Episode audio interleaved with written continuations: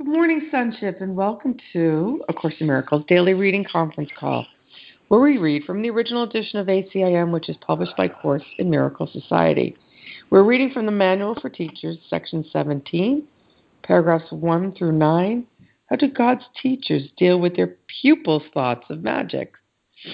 Let's see, you can access an original edition at jcim.net. Everyone knows that we gather Monday through Friday from 9.15 to 10:30 a.m. Eastern Standard Time and we read each paragraph twice.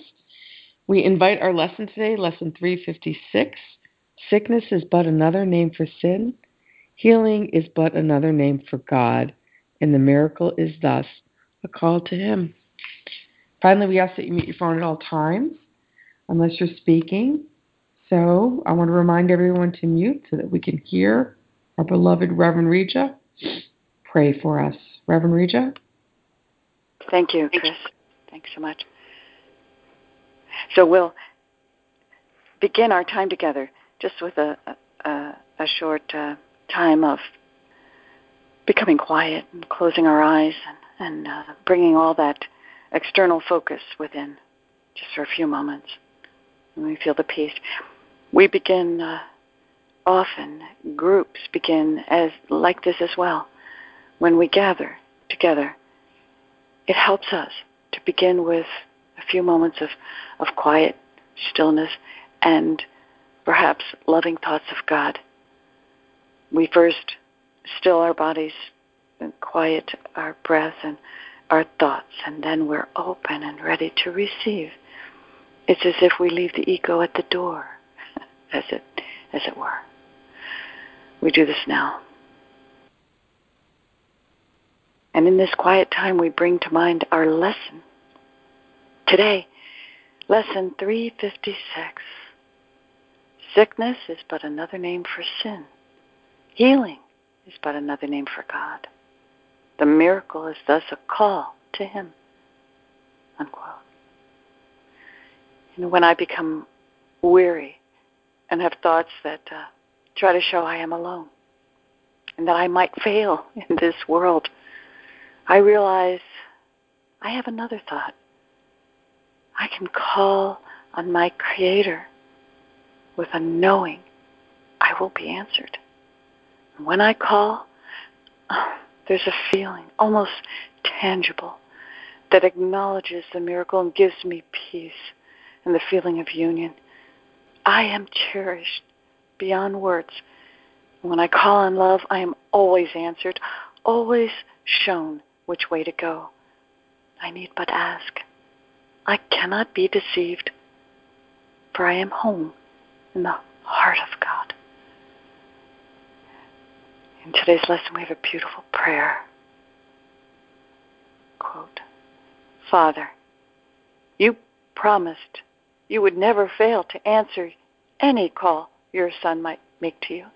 It does not matter where he is, what seems to be his problem, or what he believes he has become. He is your son, and you will answer him. The miracle reflects your love, and thus it answers him. Your name replaces every thought of sin, and who is sinless cannot suffer pain. Your name gives answer to your son, because to call your name is but to call his own. And so it is. Amen. Amen. Thank, Thank you. you, Reverend Amen. Reja. Thank you, Reverend Reja. Thank you, Reverend Reed. All right, here's who I have on the reading list. I have Paula, Reverend Reja, Fran Lee Carl. Listening, I have Ida. So who else has joined the call that would like to get on the reading list to say hello? Stephen, I'm here. I can read. Great. Good morning, it's Mary. I can Hi, read. Mary. Great.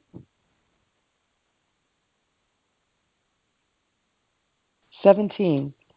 How do God's teachers deal with their pupils' thoughts of magic?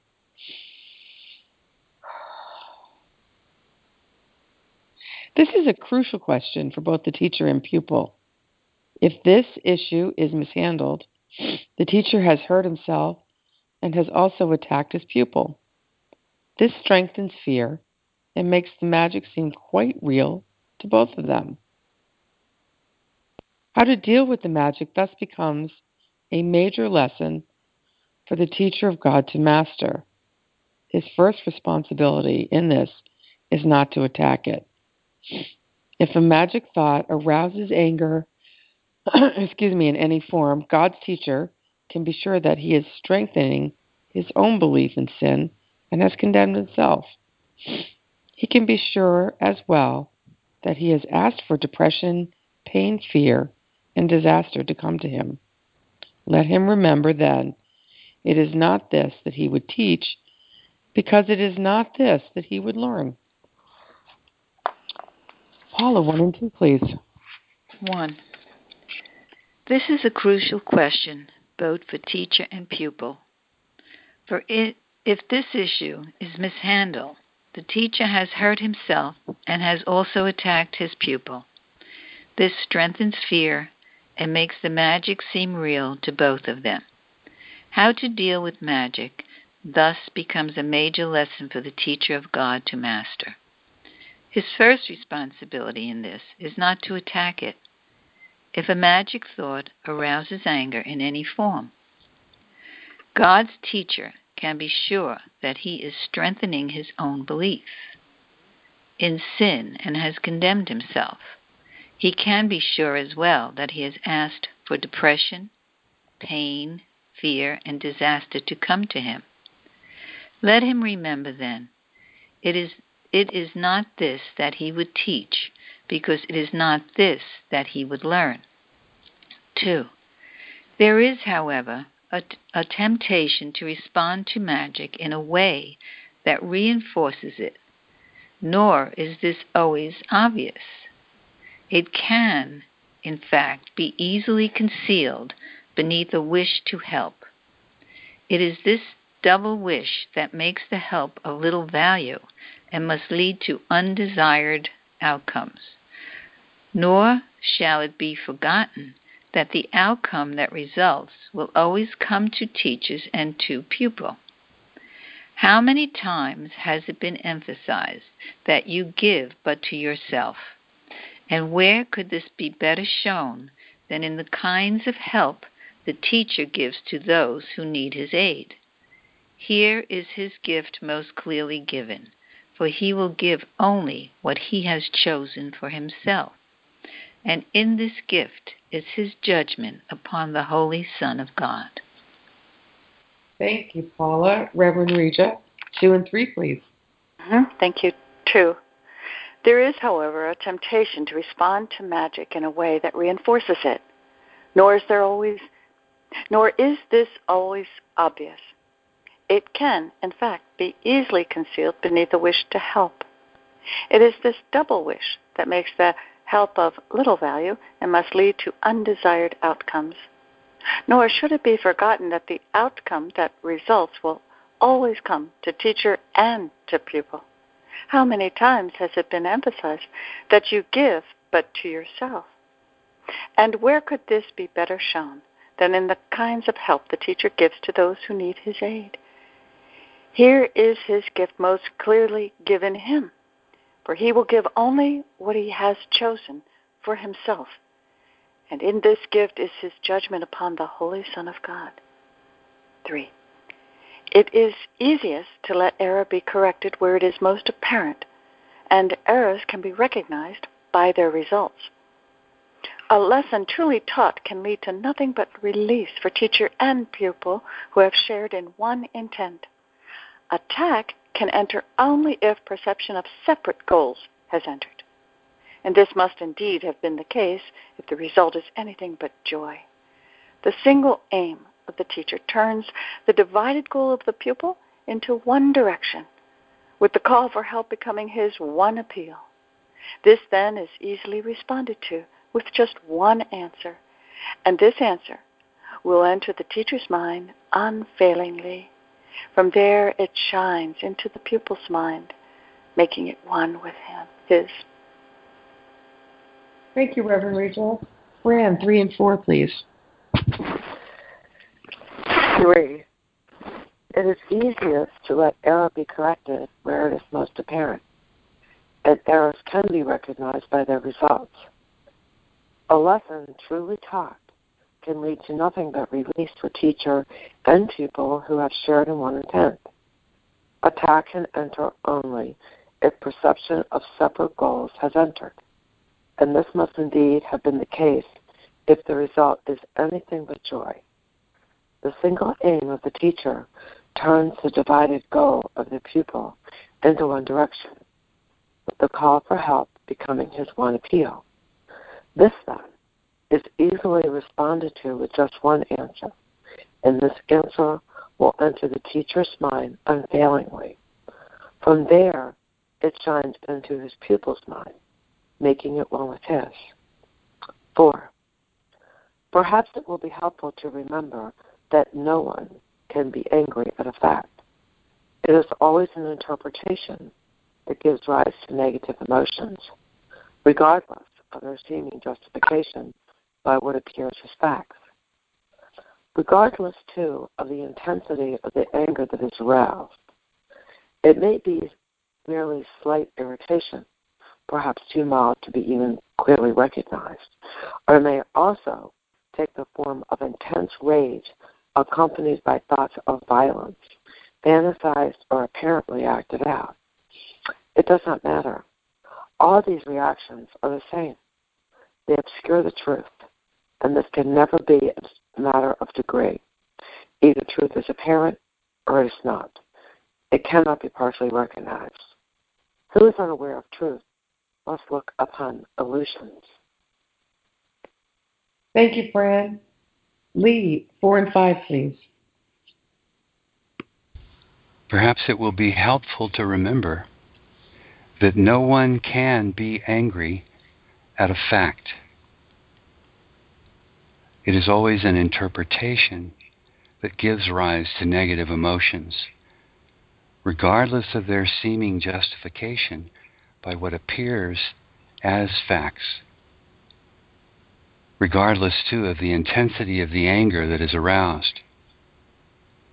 It may be slight irritation, perhaps too mild to be even clearly recognized, or it may also take the form of intense rage, accompanied by thoughts of violence, fantasized or apparently acted out. It does not matter. All of these reactions are the same. They obscure the truth and this can never be a matter of degree. Either truth is apparent or it is not. It cannot be partially recognized. Who is unaware of truth must look upon illusions. 5. Anger in response to perceived magic thoughts is the basic cause of fear. Consider what this reaction means, and its centrality in the world's thought system becomes apparent. A magic thought, by its mere presence, acknowledges a separation from God. It states in the clearest form possible that the mind which thinks it believes it has a separate will that can oppose the will of God and succeed. That this can hardly be a fact is obvious. Yet that it can be believed as fact is surely so. And herein lies the birthplace of guilt. Who usurps the place of God and takes it for himself now has a deadly enemy. And he must stand alone in his protection and make himself a shield to keep him safe from fury that can never be abated and vengeance that can never be satisfied. Thank you, Lee. Carl, uh, five and six, please. Anger in response to perceived magic thoughts is the basic, basic cause of fear. Consider what this reaction means, and its centrality in the world's thought system becomes apparent. A magic thought, by its mere presence, acknowledges a separation from God. It states in the clearest form possible that the mind which thinks it, believes it, and has a separate will that can oppose the will of God and succeed. That this can hardly be a fact is obvious, yet it can be believed as fact is surely so. And herein lies the birthplace of guilt. Who usurps the place of God and takes it for himself now has a deadly enemy. And he must stand alone in his protection and make himself a shield to keep himself safe from fury that can never be abated and vengeance that can never be satisfied. 6. How can this unfair battle be resolved? Its ending is inevitable, for its outcome must be death. How then can one believe in one's defenses? Magic again must help. Forget the battle. Accept it as a fact, and then forget it. Do not remember the impossible odds against you. Do not remember the immensity of the enemy, and do not think about your frailty in comparison. Accept your separation, but do not remember how it came about. Believe that you have won it, but do not retain the slightest memory of who your great opponent really is. Protecting your forgetting onto him. It seems to you he has forgotten too. Thanks, Carl. Stephen, six and seven, please.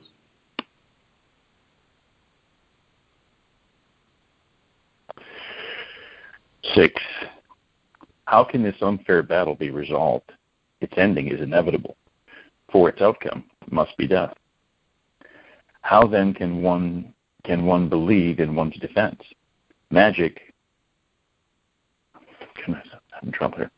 Magic against must help. If one's defenses, magic against must help. I'm not seeing this right. I, I'm going to pass. All right. Um, Mary, six and seven, please. How can this unfair battle be resolved? Its ending is inevitable, for its outcome must be death. How then can one believe in one's defenses? Magic, again, must help. Forget the battle.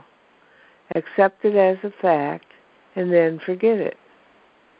Do not remember the impossible odds against you. Do not remember the immensity of the quote enemy, and do not think about your frailty in comparison. Accept your separation, but do not remember how it came about. Believe that you have won it, but do not retain the slightest memory of who your great opponent really is.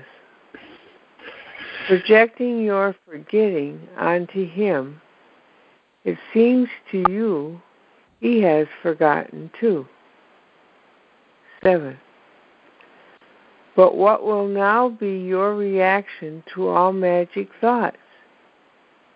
They can but reawaken sleeping guilt, which you have hidden but have not let go. Each one says clearly to your frightened mind, quote, You have usurped the place of God. Think not he has forgotten. End quote. Here we have the fear of God most starkly represented. For in that thought has guilt already raised madness to the throne of God Himself. And now there is no hope except to kill. Here is salvation now. An angry father pursues his guilty son. Kill or be killed, for here alone is choice. Beyond this there is none, for what was done cannot be done without. The stain of blood can never be removed, and anyone who bears this stain on him must meet with death. Thank you, Mary. Do we have a new reader who's joined the call that would like to read 7 and 8, please?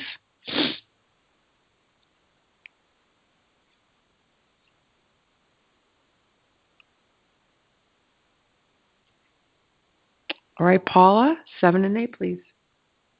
Excuse me. but what will now be your reaction to all magic thoughts?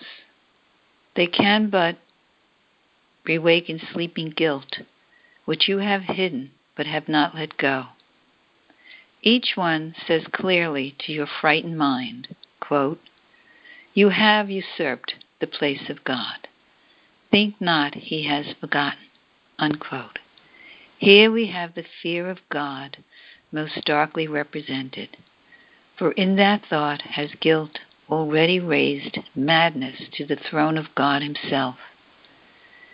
And now there is no hope except to kill. Here is salvation now. An angry father pursues his guilty son. Kill or be killed. For here alone is choice. Beyond this there is none, for what was done cannot be done without. The stain of blood can never be removed, and anyone who bears this stain on him must meet with death. 8. Into this hopeless situation, God sends his teachers. They bring the light of hope from God Himself. There is a way in which escape is possible. It can be learned and taught, but it requires patience and abundant willingness. Given that, the lessons manifest simplicity the lessons manifest simplicity stands out like an intense white light against a dark horizon. For such it is. If anger comes from an interpretation and not a fact, it is never justified. Once this is even dimly grasped, the way is open. Now is it possible to take the next step. The interpretation can be changed at last magic thoughts need not lead to condemnation, for they do not really have the power to give rise to guilt, and so they can be overlooked and thus forgotten in the truest sense. Amen. Thank you, Paula. Reverend Rita, 8 and 9, please.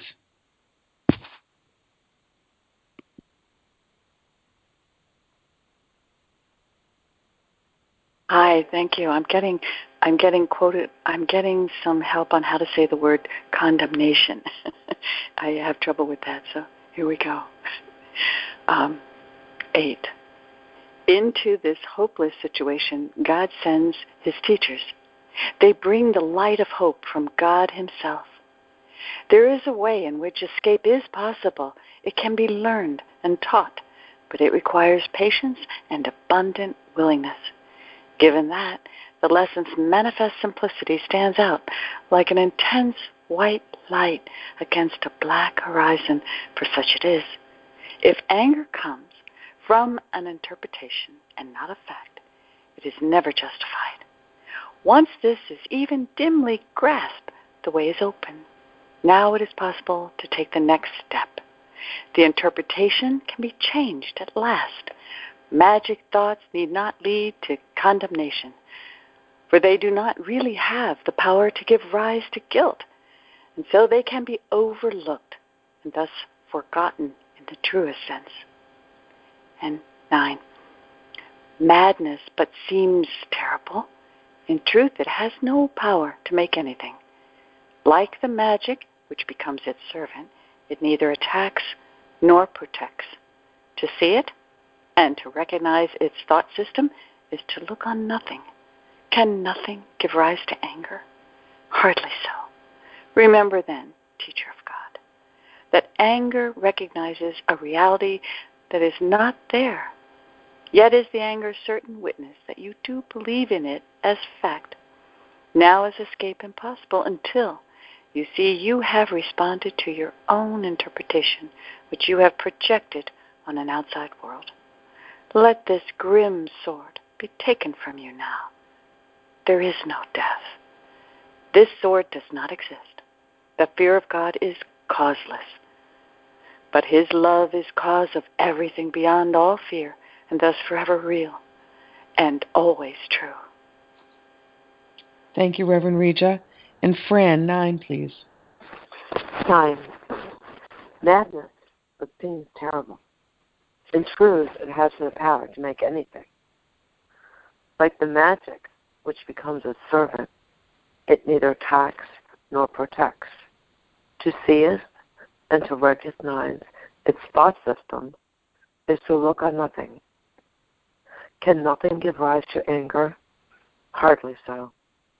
Remember then, teacher of God, that anger recognizes a reality that is not there, yet is the anger certain witnesses that you do believe in it as fact. Now is escape impossible until you see you have responded to your own interpretation which you have projected on an outside world. Let this grim sword be taken from you now. There is no death. This sword does not exist.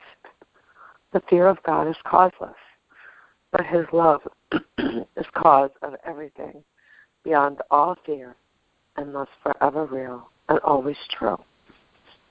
Thank you, Fran. But his love is cause of everything, beyond all fear, and thus forever real and always true. Floor's open.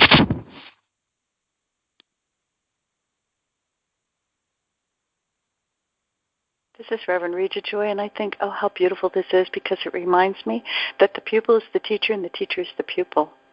you know, there's no hierarchy.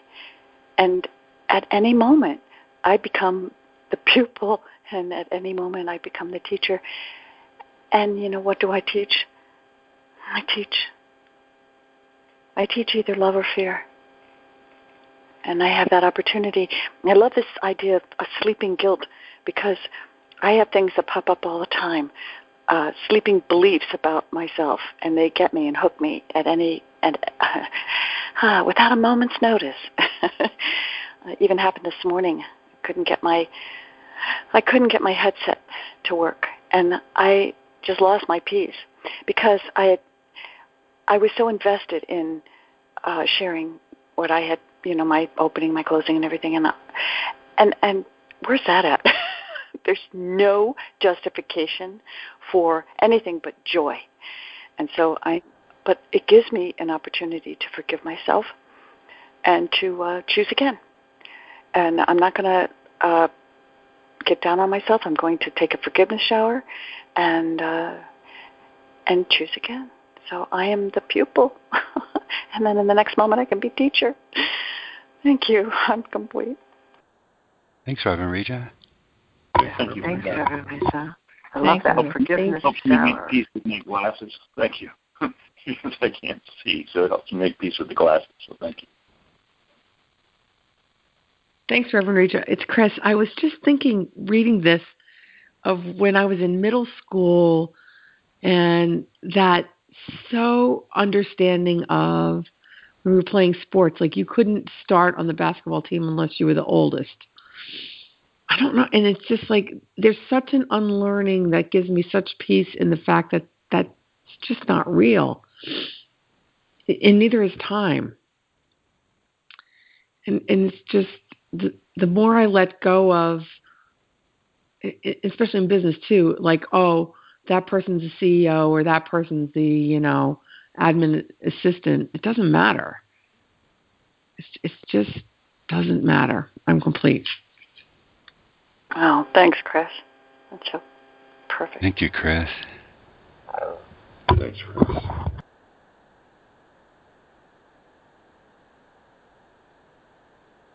This is Lee. If I begin this section with the last sentence in this section that God's love is cause of everything, beyond all fear, and thus forever real and always true, then I can look at magic thoughts as any thought of mine that denies that that's true. And he's very um, patient and gentle in recognizing that I'm completely immersed now in a thought system that denies that that's true. That His love is the cause of everything.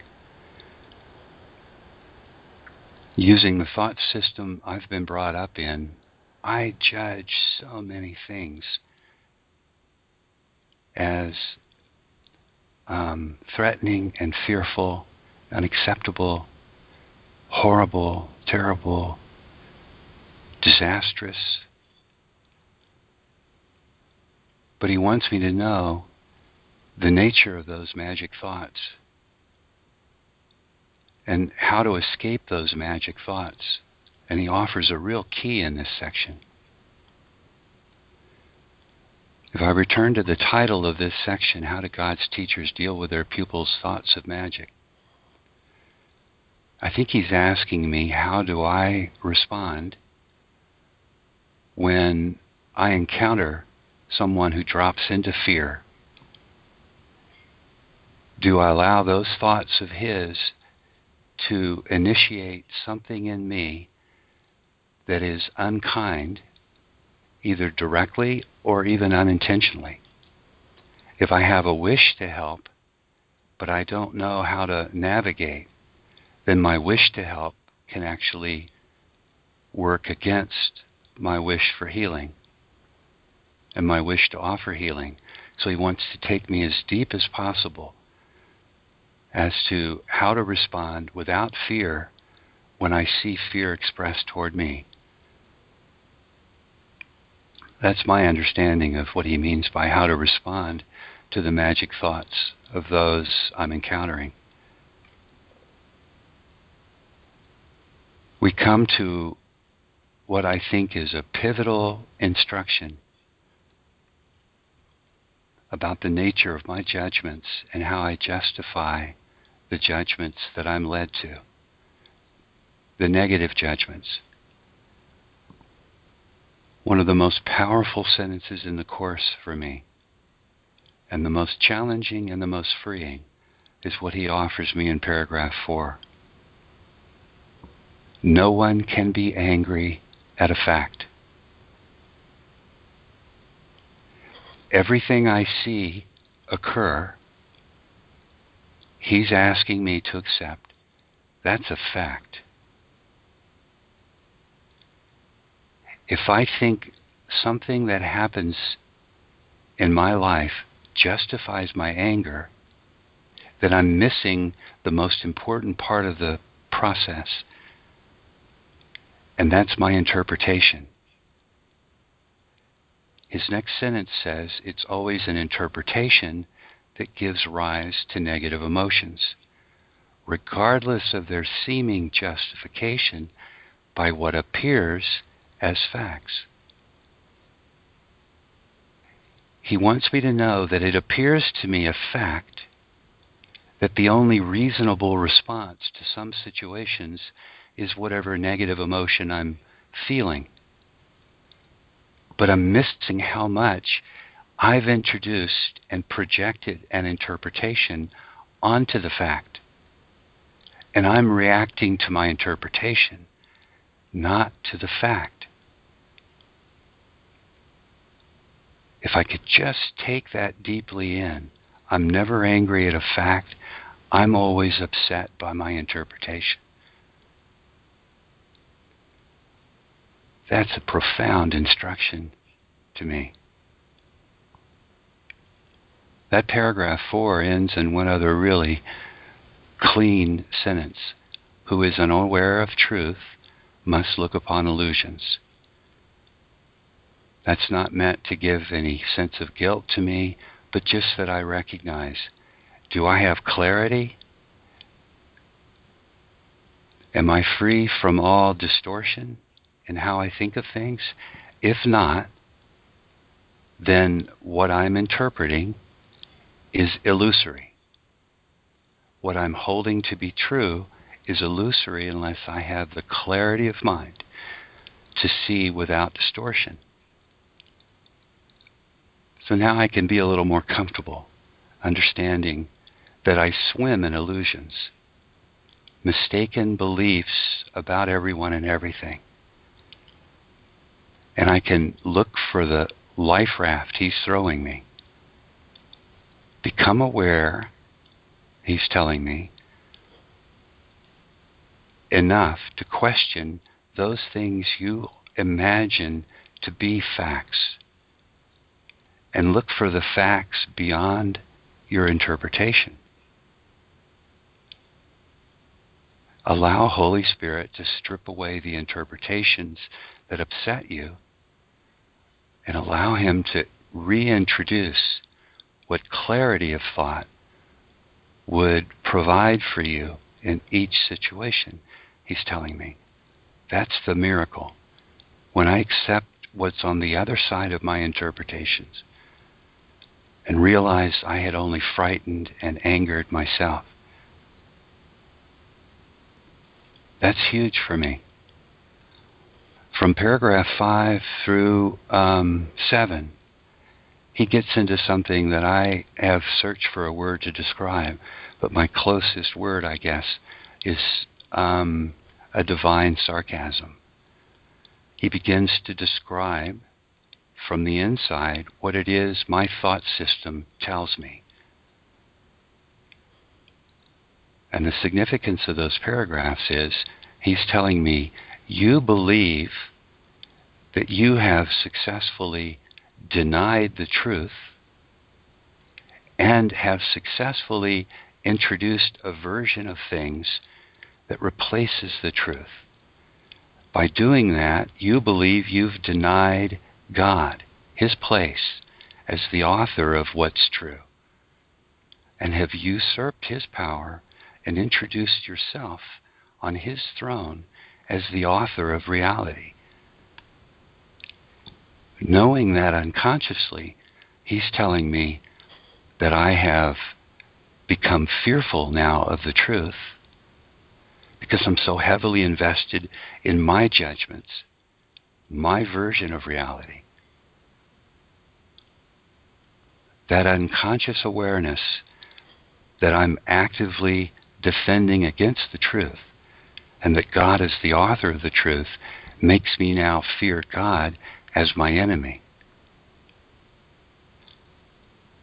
At the end of 5, he says, Who usurps the place of God and takes it for himself now has a deadly enemy. And he must stand alone in his protection and make himself a shield to keep him safe from fury that can never be abated and vengeance that can never be satisfied. Unconsciously, I believe I've angered God. I hold the feelings toward God that I hold toward others when they betray me. If I think I've betrayed God, then I naturally fear that His vengeance and His anger are endless. So I'm in what He's ready to call an unfair battle with my Creator. How can it be resolved? Well, I feel like its ending is inevitable. I fear that its outcome must be that he snatches away my life. This is in 6. How then can one believe in one's defenses? How then can one believe in one's defenses? Magic, he says, again, must help. I have to take on an intensity of mistaken ideas that seem to protect me from this God who wants vengeance on me for denying his truth.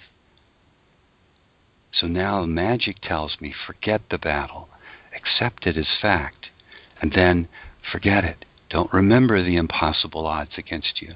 Don't remember the immensity of the enemy. Don't think about your frailty in comparison. Accept your separation. But now don't remember how it came about. Believe you've won your separation, but don't retain the slightest memory of who your great opponent is. Slip into denial, he's telling me, as a way out of this conflict. In 7, he says, But what will now be your reaction to all magic thoughts? They can reawaken, they can but reawaken sleeping guilt, which you've hidden but have not let go. These magic thoughts each say clearly to your frightened mind, You have usurped the place of God. Think not he has forgotten. There's an inner battle going on in me now. I want the version of things that I've installed and overwritten onto reality and onto the truth of what clarity would show me. But I'm guilty about it because I think I've usurped the place of God and He's not forgotten, He's able to say to me, Here we have the fear of God most starkly represented. Think not He's forgotten. I'll go into denial. I'll repress all this as he describes in paragraph 6. And then the fear arises, again unconsciously. I can forget about it, but I don't believe He has. And so I have this enormous fear of God. In that thought that God has it in for me and that I've replaced Him and usurped His, um, his version of the truth. That thought, in that thought, I'm told in 7, has guilt already raised madness to the throne of God Himself. And now, again in sarcasm, now there is no hope except to kill. Here is salvation now. An angry father pursues his guilty son. Kill or be killed, for here alone is choice.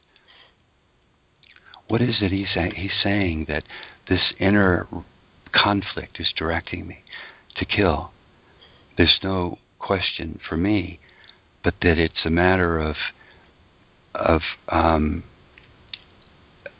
um, introducing again a theme that he mentions throughout the course that I both think that I have killed God and that I think it's important that I replace or kill God on his throne and install my version of things in order that I not in order that I have any peace at all.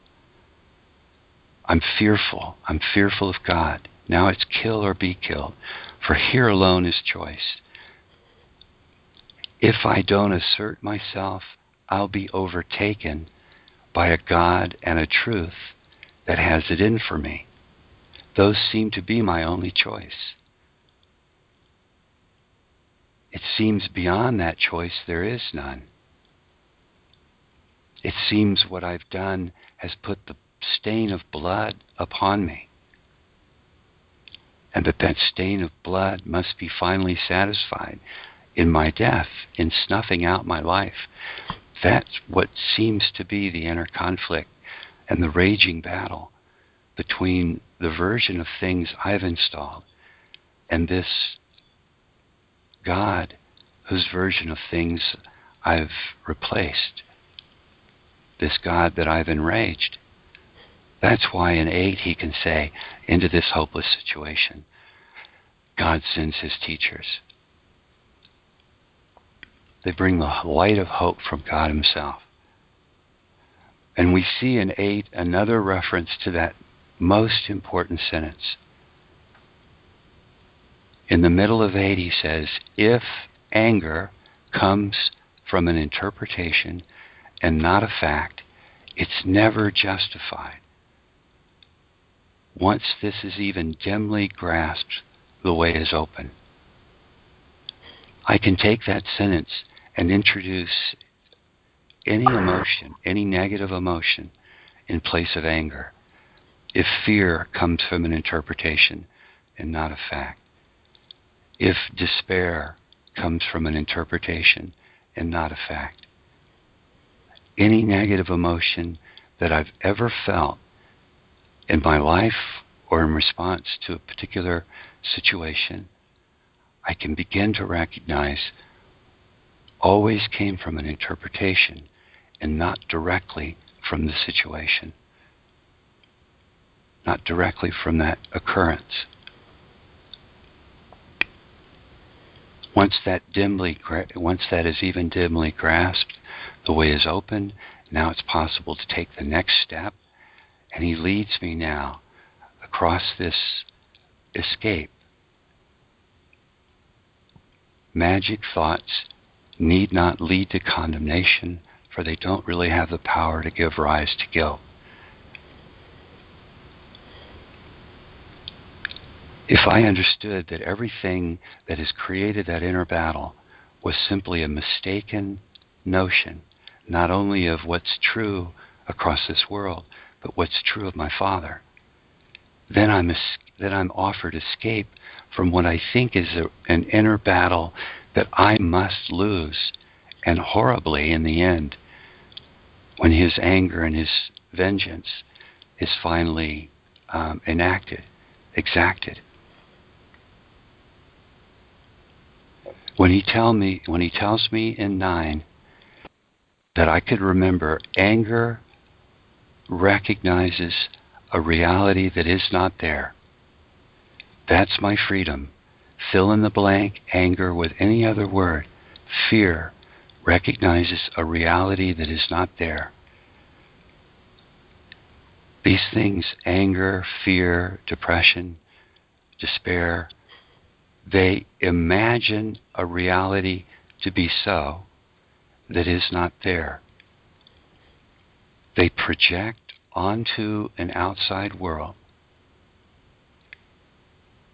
the interpretations that we're led to that then appears to be a stark reality about the outside world that causes us to feel what we feel. That reality that my interpretation tells me is true was never there. That whole version of my past that represented the reality that my misinterpretation had persuaded me was so was never true. To recognize this lesson is to release the past because I can realize everything I relate to as my past was always one interpretation after another that I'm free of when I'm directed by Holy Spirit to clarity and to this process, this beautiful process of forgiveness, where I step out from under the burden of one more misinterpretation that had led me to think of this situation and that across my entire life as being so deeply wounding and so terribly disheartening, so terribly burdensome in terms of the guilt I took on. Until I recognize that, escape's impossible. Once I recognize my interpretations have been projected throughout my life and in every moment until I break free and invite Holy Spirit's um, release, that escape is impossible until that happens. Then a very powerful sentence let this grim sword be taken from you now, what is that grim sword? I hold in my hand a grim sword of judgment. That grim sword has defeated the truth throughout my life, distanced me from life itself, distanced me from all that's good, distanced me from a recognition of the last sentence that His love has always been cause of everything and always will be, beyond fear, forever real, and always true. If He tells me there is no death, the translation for me immediately is there is no basis for your belief in the denial of life. All of that interpretation that led you to stand and deny the truth and the grace of this life, All of that has been mistaken, and the opportunity is to open my arms as wide as possible, with as much humility as possible, and ask that I be released from the burden and the sword of my judgments and my interpretations. Thank you, guys. I'm complete. Oh my God, thank you. Thank you, Lee. That was great. Oh, Lee, that was amazing. Yeah. Thank you so much. Thank you so much for taking us there. Thank you. Yeah. You've obviously obviously studied it really well, Lee. Thank you. You're welcome, Ida. Thank you, guys. I know that was long. Thanks for listening. Thank you for telling, speaking. Thank you. Thank you. Thank you for um, bringing up that part where I forgot what you called it. What did you call it? sarcasm? Spiritual. Yeah, sarcasm? like a divine yeah. sarcasm, I guess. Because I was reading that and I was thinking, is he joking with me? You know, is he being sarcastic? But I wasn't sure I was getting it right. So thanks a lot.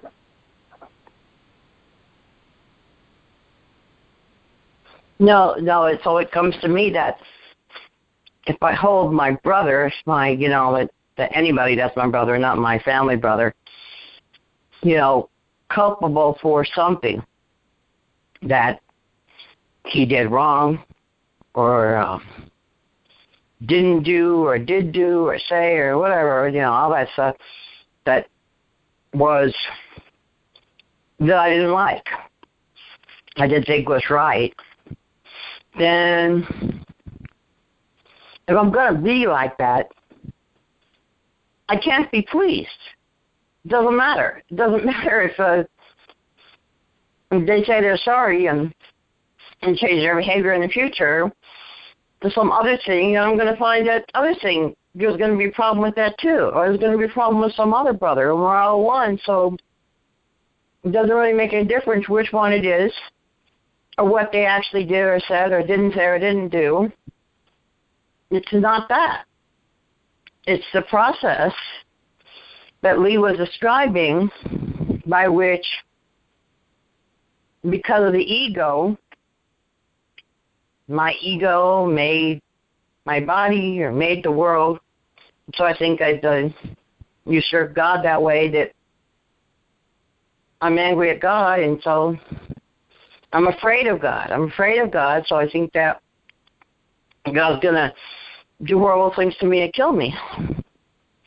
And I'd rather do anything than do that. I'd rather have lots of conflict with my brother. I'd rather be sick, make myself, my body that doesn't exist, sick by my mind so I can, like, make a bargain with God. Like, look, God, what I did to myself. So you don't have to kill me because, look, I'm killing myself. It's just going to take a little longer. And all that kind of stuff, you know. So, wow, it's, uh, because I was hearing the words and my ego's going, yeah, but that doesn't apply to you, Ida. That just applies to everybody else. You can still have your, you know, I don't know what they call it in the course, your uh, your judgments against other people or whatever. Thank you. I'm complete. Thank you, Ida.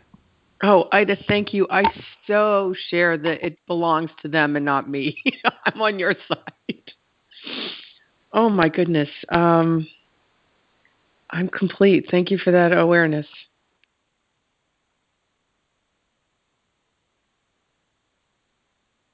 And, you know, deep in my heart, I want to help my brother.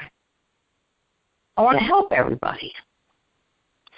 But there's no way I can do that unless I'm helping myself by realizing the truth of what Jesus said in this book and applying it the best I can every day. And when Lee said, you know, you got to open my arms wide with as much humility as I can and ask for help. That's the, right when I heard it. That's what I was doing while I was lying here on my bed, you know, because I knew that I needed help because I was, you know, holding stuff against a brother.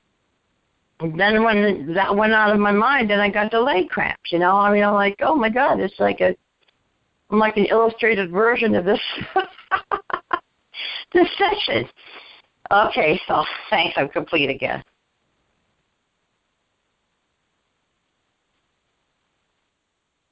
Well, if we put stuff together this course tells us, uh, like today's lesson, okay, that that all illness um, comes from sin, which is you know a perceived wrong that I have that I have done. In that uh, in that fifth paragraph, you know, anger is in response to perceived thoughts. That's the basic cause of fear, and fear is the basic cause of the anger, right? So when when you just said uh, uh, it's them, not me, uh, the fourth paragraph, first line, perhaps it's helpful to remember that no one can be angry at a fact. It's always an interpretation that gives rise to negative emotions, regardless of their seeming justification by what appears to be, uh, what appears as facts. So, my interpretation of what my brother's doing and my unwillingness to accept what my brother's doing, or my intensity on insisting that he see it my way, um, that's that uh, um, improper interpretation of fact. Again, my brother may be doing some things in the world at the level of form that you know I find offensive or or dangerous or whatever, but it's still their choice to make. And I heard a long time ago that help is a four-letter word for control. You know, just let me help you. And if I'm helping you, it's because I don't believe that you can do it yourself or that what you're doing is wrong. So I'll help. And uh, again, my job is to remember the truth for myself and for my brother, whether he accepts it or not. And if I need to get affirmation from my brother about the way that I see it, then it can be a can be a, a long, long haul. And again, if, if I'm so fond of saying, if if I'm married to an expectation, I think another divorce is pending. I'm complete. Thanks, Stephen. Thanks, Stephen. Thanks, Stephen. Thanks, Stephen. Thank you, Stephen. This is Sharon. Um, that's a really beautiful thing to say to my students, my kindergartners. If you rush in to help somebody while they're trying to do it themselves, you're telling them that you think that they can't they can't do it, and um, the result is that they believe they can't do it, that they have to get help. Thank you for that. A little teaching tip for me in the morning. Thank you. I'm complete. Thank you, Sharon.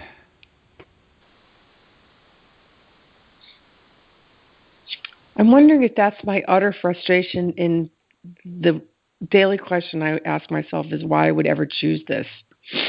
And I know, Lee, you always bring it back to why would I not see it as what it is versus why would I choose the pain? But is it because I have to learn how to? Oh, I do. I know the answer. Never mind. I have to accept the atonement for myself. I'm complete. I'm sorry I make this so much harder. Thank you, Chris. Thank you, Chris. Hi, thank you, Chris. Chris, I, I don't really think you make it harder than anybody else on this call. I mean, I think we're all sort of in the same boat. That's why we're studying this course. And the point well taken, Stephen, about, you know, and then reflecting it, Sharon, about helping people.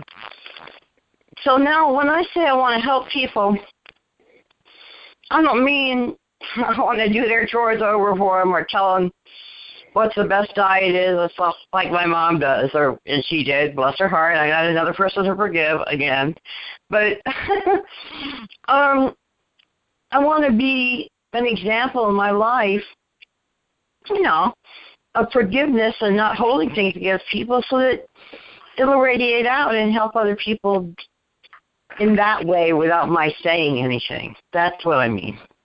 I'm complete.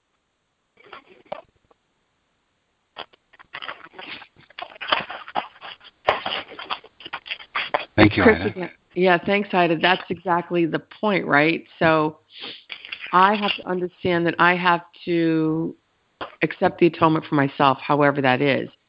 And the way that I do it is by showing up for these calls every day and studying the course and understanding that I create everything that happens in my life. And then helping, I'm tr- here only to be truly helpful, I think means just to be here to hold people up. And as I call it, a Reverend Reja play, accept everyone where they are because if I can't do that, then I'm just trying to control everything, and that's not helping anybody. Mm, good advice from me for the holidays when my kids are home. I'm complete. This is Carl. I love it, Chris. Um, I'd like to read something real quick from NTI that uh, kind of addresses what you're talking about, Chris. He says, um, let me let me start. He says there is no judgment in the world. There is only judgment within your mind. It is your judgment that shows you a world of judgment. It is your judgment that gives you a world of pain. And this is uh, what I think, what I really wanted to read, this next uh, paragraph. He says, accept this fact. Everything you experience comes from you. There is not one exception to this statement. Therefore, everything you see as you see it is a gift given you that you may see what is in your mind. Look well and remember that what you see comes from you. If it is not that which you would have yourself see, let what you see go and do not hold on to it. I'm complete. Thanks a lot, Carl. Love Thank that. you, Carl. That's beautiful, Carl. Thank you. Yes, it is. Thank you. Thanks, Carl. Good reminder. Well, it's empowering to know that I, I can change my mind. But again, it's, it's, there's a problem. It's not out there. It's in my mind. And if the problem's in my mind, I can change my mind. I can change my, my view. You know, the uh, we were working last night in in group uh, about the uh, an untrained mind can accomplish nothing. You know, and it's the purpose of the work, workbook to train our mind along the lines the the text sets forth. So and to, to recognize when I'm feeling a negative emotion around something, it must be because I'm having a negative thought. And I'm having a negative thought because that's what I'm thinking. And all I have to do is change my mind, and it will change the way that I feel.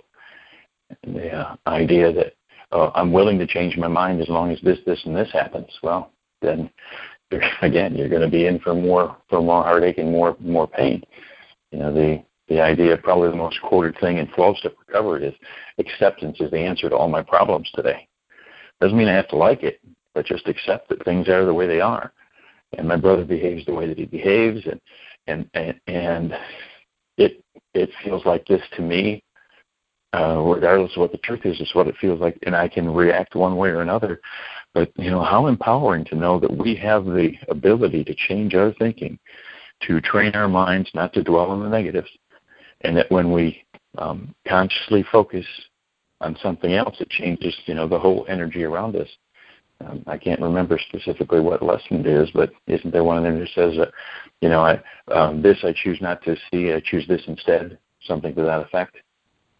So that idea of man, I must be looking out the wrong window of the bus, you know, because these people on this side are real happy, and I'm looking at my side and it's nothing to see. So I'm just looking out the wrong side of the window, the wrong side of the bus. So, yeah, I can change my mind, and I, we can do it in a you know in a nanosecond. So that's exciting. Complete. Thank you, Stephen. Thank you, Stephen. Thank you, Stephen.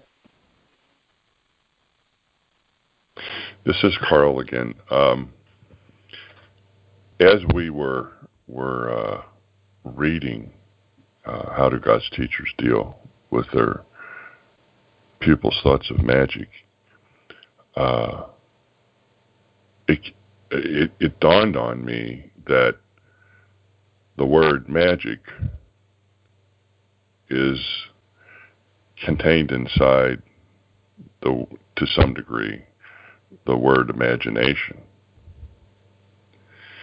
and um, so I started reading um, this and substituting uh, the word imagination or imaginative thoughts for the word magic. And uh, I think it fits really well. I'm not going to go through and, and do that because there's too many mentions of the word magic. But you know, you might you might want to, if you're interested, take a look at it that way, because uh, uh, you know our imagination is um, it's not real. You know, it's it's it's what we it's what we do. It's it's a, it's like a judgment. Um, you know, it's it's uh, imagination and judgment are you know I think maybe one and the same. And and so, for what it's worth, I just thought I would say that that if you read this and substitute magic, I'm sorry, substitute imagination for magic, it uh, it's kind of interesting. I'm complete. That was excellent, Carl. Thank you. Yeah, Carl, that was great. Thank you. Following up on that, and before we leave Magic Thoughts, um, I just want to share that uh, in in my trying to penetrate as deeply as possible into what he means by magic thoughts, which you know can remain an outstanding question. What what again was magic thoughts anyway? Um, if I remember, there are two thought systems, and I remember that one reflects what's true, and the other reflects all that I've made up about what's true and accepted as my version of reality. Then, then um, there is that imaginative quality to these magic thoughts, um, which accords entirely with what I understand him to mean in the Course by the word illusion. I've accepted illusions as the truth. And all of my thoughts that accord with my illusory version of things are my magic thoughts. And the uh, solution to my magic thoughts is always to welcome Holy Spirit's correction and an acquaintance with this part of my mind that holds the thoughts that I think with God, the thoughts that accord with what's actually so, moment to moment, of myself and everything and everyone I see. One other thing had come to me that um, stands out, and that's at the end of two. He tells me in reference to this question of how to um, how to try to help and what kinds of help um, include that double wish that he says makes of my help something more of an attack. At the end of paragraph two, he tells me how many times has it been emphasized that you give but to yourself. And where could this be better shown than the kinds of help the teacher gives to those who need his aid here is his gift most clearly given him. If I think for a moment that I have available to me in responding to anyone that um, I'm trying to assist in my encounter with them, I can remember that what most helps genuinely is for me to rest in whatever I've learned of innocence and acceptance,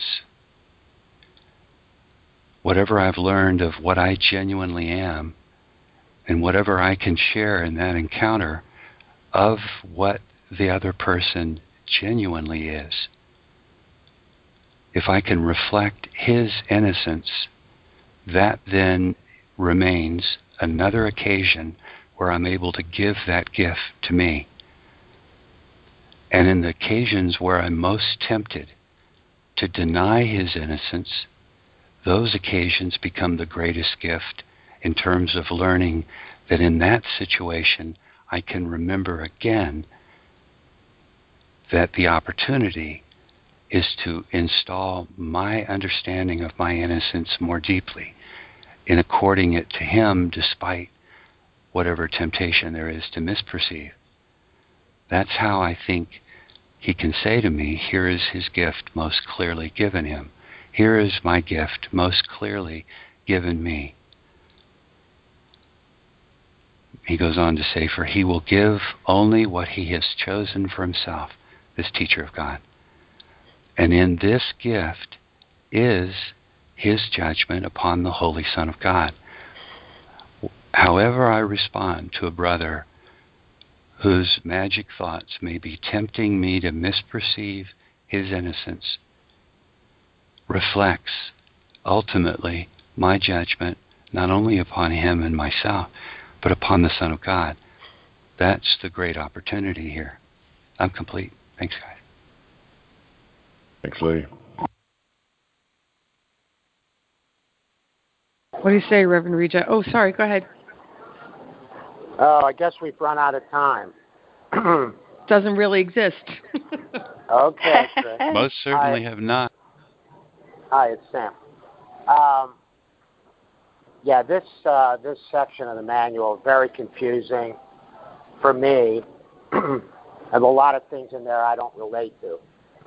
The desire to kill God, uh, that God is out for me, although God was definitely out for the Jewish people and killed them in droves when I was younger. And I believe that God had a special malice towards Jews and very little malice towards non Jews. That's how I was raised. But as I got older, I recognized that, you know, this was just the workings of a child. But I truly, in my heart, believed that God had forgotten me just as the Course says here. And that's the part of this section that I truly experience and relate to. The idea that I'm alone in this chaotic world and there is no there is no personal God that is watching over me and has a plan for me. And it took me a long time to get out from under that, but how quickly I can forget and revert back to that you know, to that feeling. Uh, but all the patricide and uh, the wish to kill the son and all that, I, I personally have no relationship to that.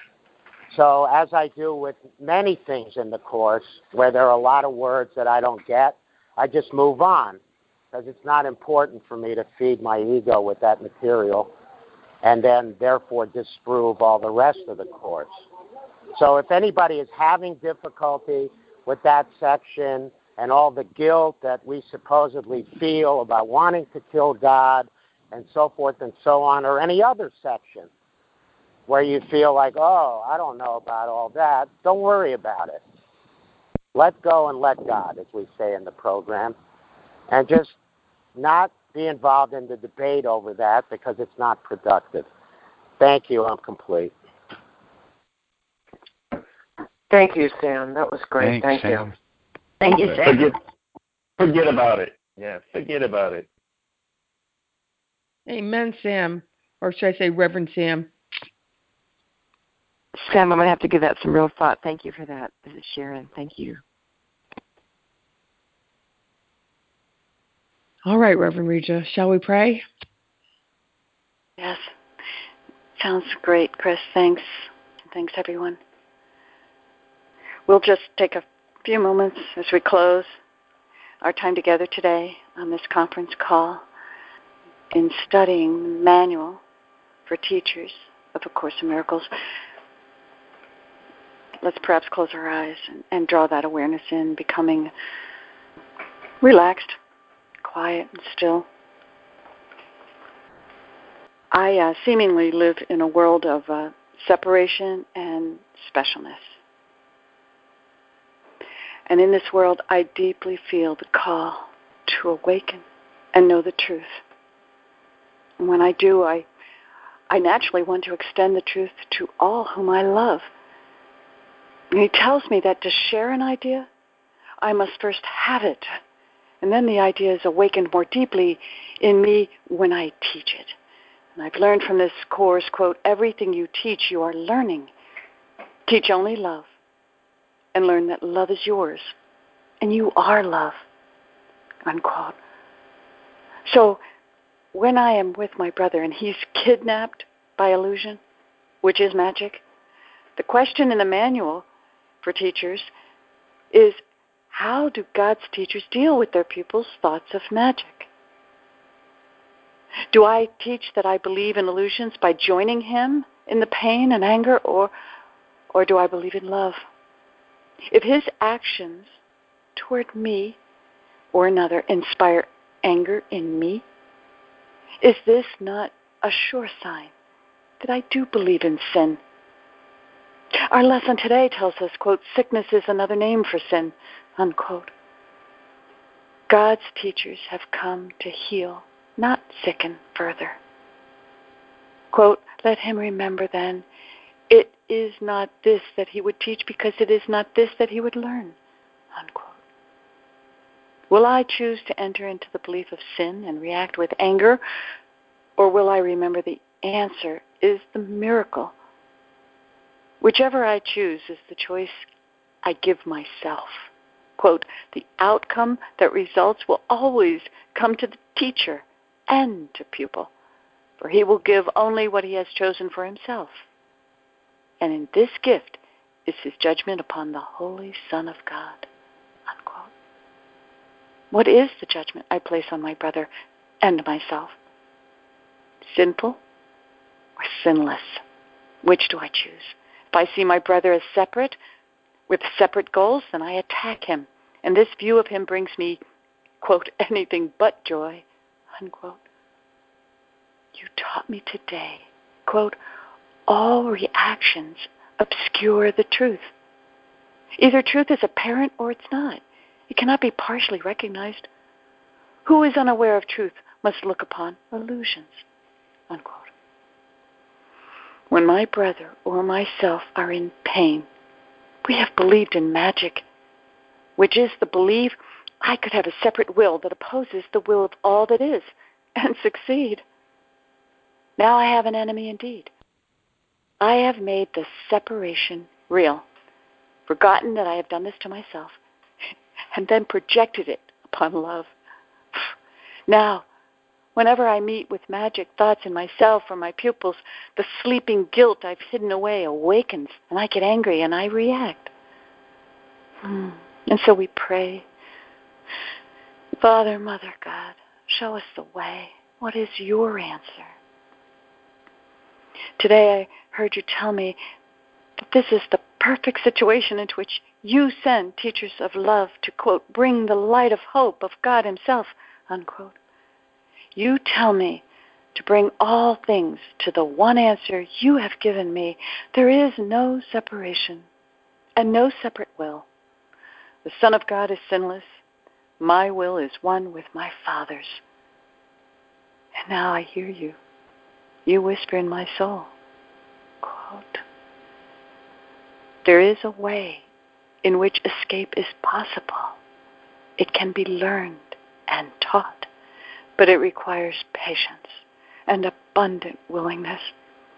If anger comes from an interpretation and not a fact, it is never justified.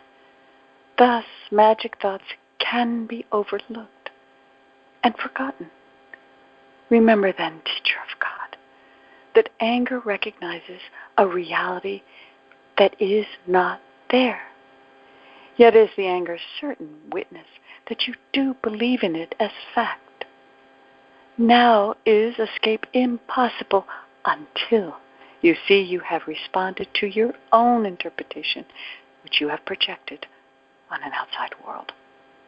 Let this grim sword be taken from you now there is no death. This sword does not exist. The fear of God is causeless, but His love is cause of everything, beyond all fear, thus forever real and always true. And so it is. Amen. Amen. Amen. Thank you, Amen. Thank you, Thank you, Reverend. Reverend. Thank you, Regina. Thank you, Sam. Thanks, everybody.